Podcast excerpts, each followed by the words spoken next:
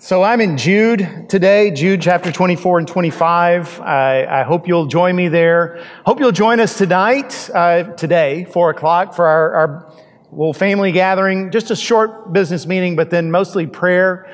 I know that a lot of you are struggling. A lot of you are, are bearing a, a heavy weight.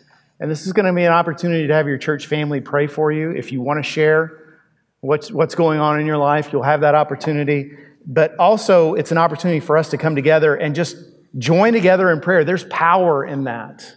There's tremendous power when God's people pray together. So I know, I know you're going to go home. It's going to be rainy. You're going to want to take a nap. The you know football championship games are on. I, nobody loves football more than me. I'm going to be here at four unless somebody strikes me dead. So you can be here, and I hope you will. It's going to be a good time. Jude 24 and 25. Jude is a very short book, only one chapter, so that's why I say 24 and 25, two verses, but we're going to talk a little before we get to those two verses. Uh, back when I was in my 20s, I took a defensive driving course. And some of you remember back in the day, I don't know if it's still this way today, but back in the day, if you got a speeding ticket, and you took a defensive driving course, the speeding ticket wouldn't appear on your permanent record, and so your insurance wouldn't go up. And so that's why a lot of people took those courses. Of course, it's also possible that people could take those courses just because they're good citizens and they want to be better drivers. And so I'll let you judge for yourself why I took a defensive driving course. Just remember, you know, Jesus was against judgmental people, so I just want to keep that in mind. But I will sum up defensive driving for you. Defensive driving comes down to don't assume the other guy knows what he's doing. When you're behind the wheel, don't assume that the guy coming towards you isn't on his phone or drunk or half asleep or just has no business uh, being on the, on the, on the road and is not going to drift across that center line. Be on the lookout for that. Watch out for that, for that woman who's backing out of her driveway. She may not remember. She may not see you behind her. She may just cr- cram right into you. So, in other words, be vigilant. Be on guard. Drive defensively. And that's a good analogy for life. Jesus said, Be wise as serpents, but as innocent as doves. We need to be aware there are bad people in the world. If you're a parent, you get this. You get this very, very well because uh, you want your kids to be happy and, you want to believe that, that other people are good, but you know, I'm not letting my child go over to somebody's house just because they invited him. I need to know this person. I need to know what they're about and what they believe in and what their morals are. I need to understand what's going on in their lives before I entrust them with my kids. At the same time, you don't want to keep your kids locked up in the four walls of your house and only listen to you because there are all these great adults who want to invest in your children's lives. There are teachers and coaches and ministers and volunteers and people who will enrich their lives in ways that you can't. So you have to walk that line between vigilance and living in fear. And it's important to walk that line well. I'll give you another example. Any of you women who are single, you know it's a dangerous world out there. And there's a lot of guys who are, well, there's words for them, but I can't share them from the pulpit. There are bad men in the world, and yet you can't look at every man as if he's Jack the Ripper, as if he's the next Ted Bundy. You can't live that way. And so you have to walk the line between I'm going to be careful, but I'm not going to be paranoid. I'm going to, I'm going to be on my guard and not be easily taken in, but at the same time, I'm not going to be suspicious of every person. I'm going to treat people as if I love them because that's what I'm called to do. And I tell you all this because Jude is this little book about vigilance. It's about being on guard because we live in a dangerous, scary world, especially in a spiritual sense, not just a physical sense. But the last two verses, after spending 23 verses telling us to be on guard, Jude gives us the last two verses, which are a song of praise, a, doxology, a song of praise to God, because he knows, Jude, after all, was one of Jesus' physical brothers. He said, We're created to praise. We are made to praise the Lord and worship Him, and we are at our best when that happens. So, if you really want to overcome the scary things in this world, be on guard, be careful, lock your doors, but worship God. Praise the Lord and pass the ammunition, right? I mean, you just, you have to have both. You have to have both. Uh, so, Jude, we're going we're gonna talk about both halves of that equation in this message. We're going to talk about the specific reason why Jude tells us to be on guard, and then we're going to talk about why he tells us to praise. All right? So, two sermons in one. Same price. Two sermons in one. You ready? So, verse three and four, if you ever uh, forget what Jude is about, just read verses 3 and 4 and you'll remember. It says this Dear friends, although I was very eager to write to you about the salvation we share, I felt compelled to write and urge you to contend for the faith that was once for all entrusted to God's holy people. For certain individuals whose condemnation was written about long ago have secretly slipped in among you. They're ungodly people who pervert the grace of our God into a license for immorality and deny Jesus Christ, our only sovereign and Lord. So, what Jude is telling us to watch out for is that there are false teachers who will slip into churches and lead the people of God astray. And it happened in biblical times, and it's happening today. And his instruction to us is contend for the faith. The word contend doesn't sound very aggressive. If I told you that in Greek it literally means to fight, to wrestle, to tackle someone to the ground and hold them down so they can't hurt your family, that's what that word means. Fight for the faith. Jesus and the apostles gave us a list of teachings, a list of doctrines that save us, that, that connect us to the Lord, that keep us on the track of truth.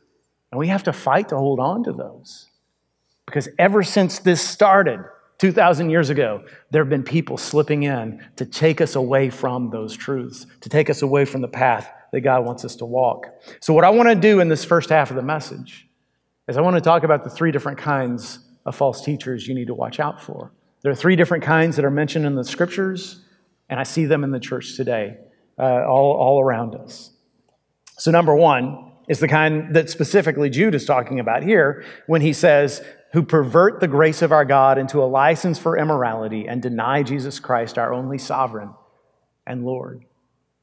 And these are people who will come in and say, now I know, I know that there were standards 2,000 years ago that made sense. There were moral standards that we held to. There were lifestyles we condemned. There were ways that we did not allow people to act. But God's all about grace. And what really matters is that you treat people with kindness. And when it says they deny Jesus Christ, our only sovereign and Lord, these are people who will say, yes, Jesus was a wonderful person.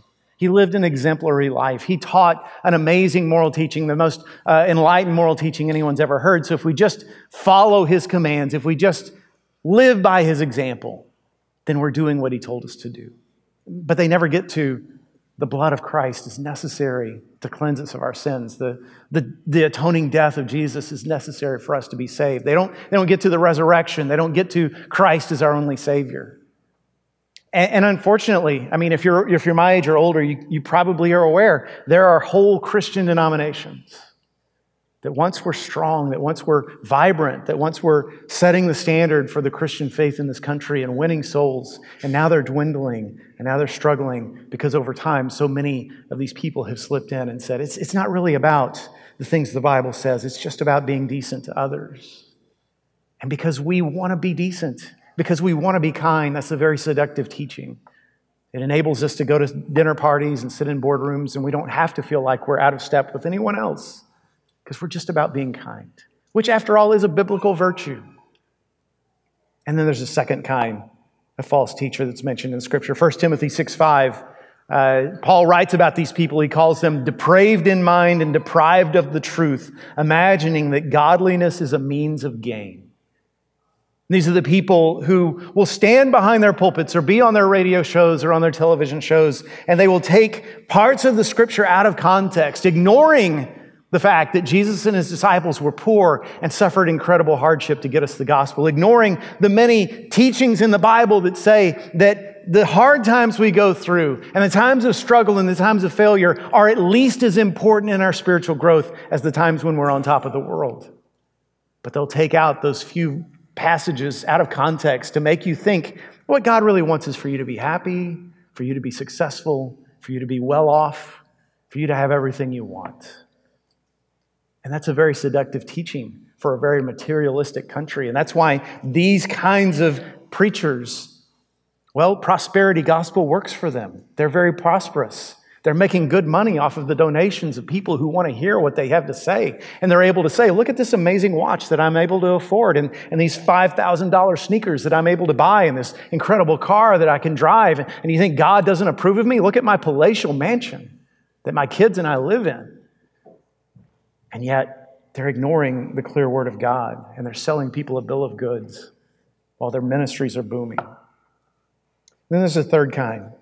This is the one I'm most worried about on a personal level because if you grew up like I did in a church tradition like Baptist or another that really emphasizes the preaching of God's word and however every one of us is responsible to know God's word, we don't usually fall for that first kind or that second kind of false prophet that I mentioned.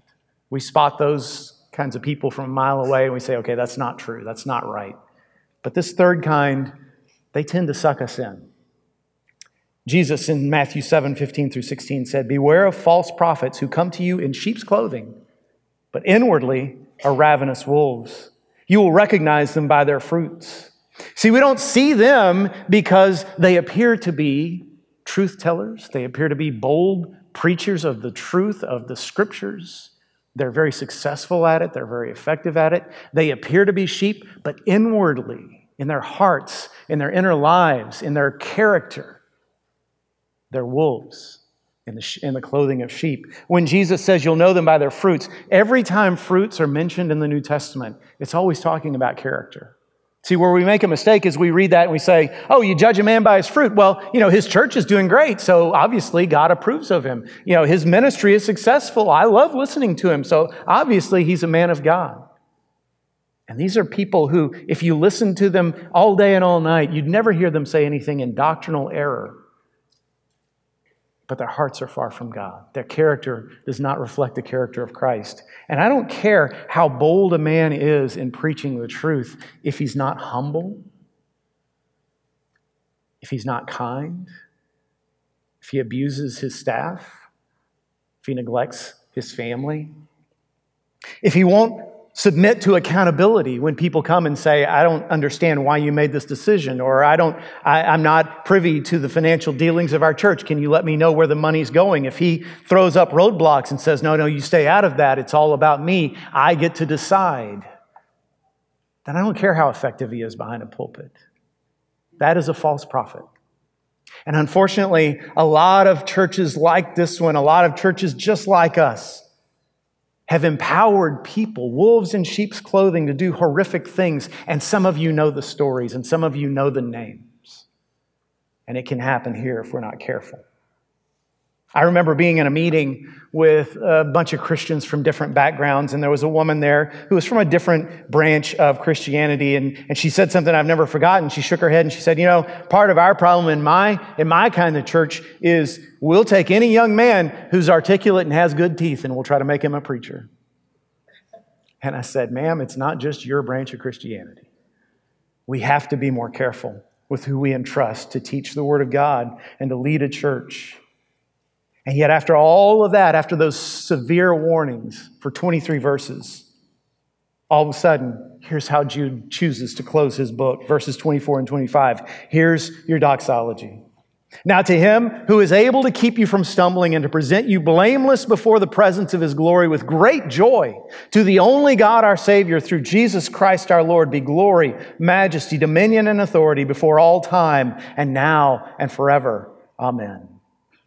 So, why can we praise even in a world that's so messed up that you can't even necessarily trust the person who's teaching the Bible to you, that you have to be on guard, even in church? How can we still live in such a way that we have joy in our hearts and we praise God?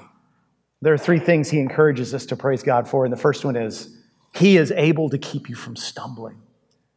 He is able to keep you from falling. And I don't mean in a physical sense. I mean, we're all clumsy to a certain degree. No, this is talking about to fall out of the will of God. This is talking about you're following God's plan, His path. You're walking alongside Him, and suddenly you stumble and you fall off the path. And you're out there on your own where the Holy Spirit isn't there to guide you and protect you. And, and so Jude is telling you listen, I've been warning you for 23 verses. I don't want you to live in fear, though. I want you to be vigilant, but I don't want you to worry. No one's going to snatch you out of the Father's hand because God's got you. He is able to keep you from stumbling. Now, I know that's good news, and I should focus on the good news, but I need to show you the, the bad side of that, and that is this He is able to keep you from stumbling if you stick with Him. You have to stick with Him, you have to entrust yourself to God.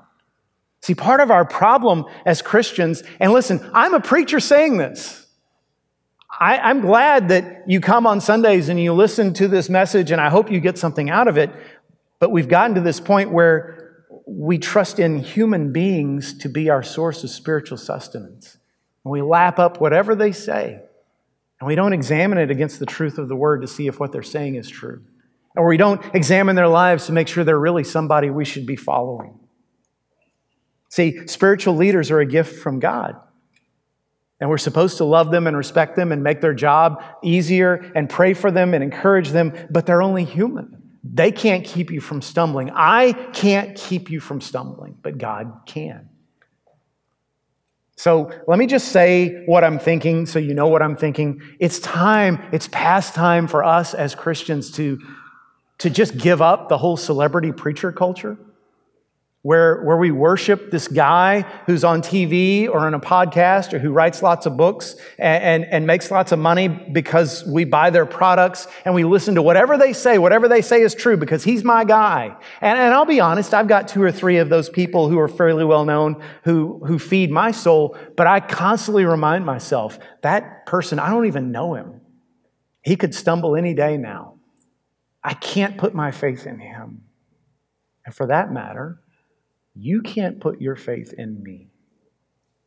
Not that I, I, I, see myself stumbling in the future. I, I, I want to testify to you that I am as sincere as possible, as sincere as I can be in the fact that I love you and I love the Lord, but I am only human.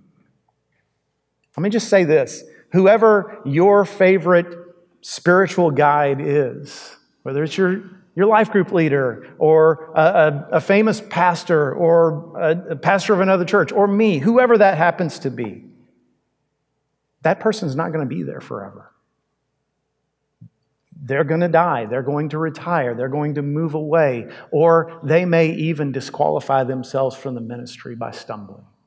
And when that happens, what are you going to do? Are you going to say, well, I guess, I guess that's it for me? in the spiritual life. I don't, I don't know how to function without Him telling me what to do. It's your responsibility to be in the Word yourself, to know God for yourself. And yes, it's a gift if you have talented people who help you know Him better and who inspire you and make use of that. But hold on to those guys loosely because they can't keep you from stumbling. I can't keep you from stumbling, but Jesus can. Hold on to Him. Number two, Second reason to praise him because he is able to make us perfect. I love how he says it. He will present you blameless before the presence of his glory with great joy. Blameless. We don't know what that feels like.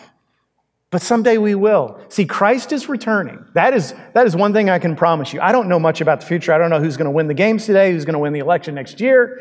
I don't know anything, but I know Jesus is going to be back someday. And when we stand before him, those of us who are in Christ, see, for a lot of people, it's going to be a terrible day. I say that with sorrow in my heart, but for those of us who are in Christ, it's going to be the best day of our lives because it's the day we will be complete. He says he'll present you blameless with great joy. And joy is something different than happiness. Happiness is temporary, joy lasts forever. Joy is based on something that can't go away. Joy is incredible. We don't we just get little snatches of it here in this world. But someday we will experience it when we are complete. And I've come up with these three analogies because this is what I do because I'm a preacher, you know. So three analogies to kind of help us envision what this joy will feel like when we see Jesus for the first time face to face. And the first one is have you ever babysat someone else's little ones? You know, like the ones we saw up here on the stage. Not, not, you know, 8, 9, 10, 11 years old. That's easy. I can do that. I mean, if you babysit somebody who's like three or four, kids that are little toddlers, right? And then the mom and dad come back, can you picture the look on their kids on those kids' faces when mom and dad appear at the door? It's a look of incredible joy and you're back. I, am so happy. This is what I've been dreaming of. And it doesn't matter that you have bent over backwards to give those kids a good time. Right? You, you've let them eat the, the chocolate frosting out of the bowl. You've let them jump up and down on your furniture. You've let them ride on your back until no chiropractor can put you back together. You've done everything you could to entertain them. And yet, no matter what's going on, at the moment that doorbell rings and mom and dad's face appear in the doorway, they immediately forget about you you don't exist.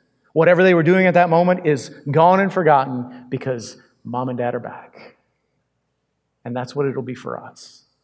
When Jesus appears, whatever we're so preoccupied with now, whatever we think we can't live without, all of a sudden we'll think, I don't even know what I was so worried about. Here he is. That's all that matters.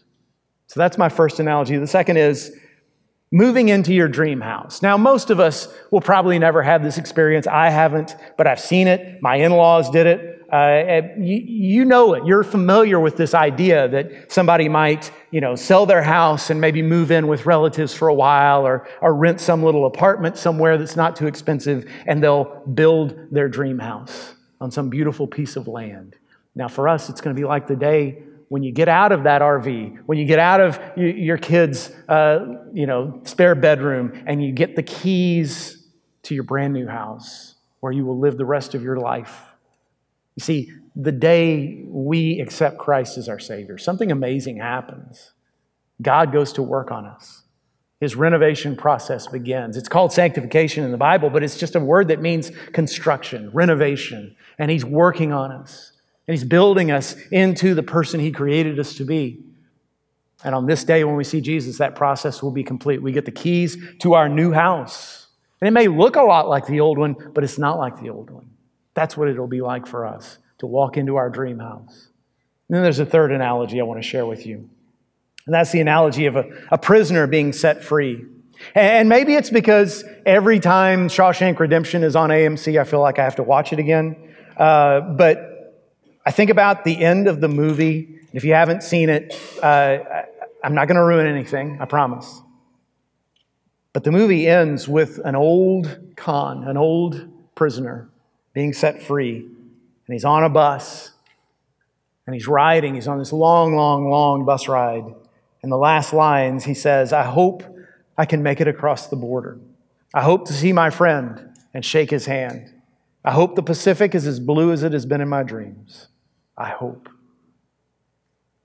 I think about that when I think about the day we see Jesus again because what we have that the world cannot give us and the world can't take away is a sure and a certain hope that we're on a journey to a great reunion. You know how that movie ends, right? After he says those words, you see this image, and I won't ruin it for you, but it's one of the best endings in movie history. And I know, I know, not in any way a Christian movie. And yet, so much of the best fiction is great because somehow it speaks of eternal truth, even if the author didn't mean to.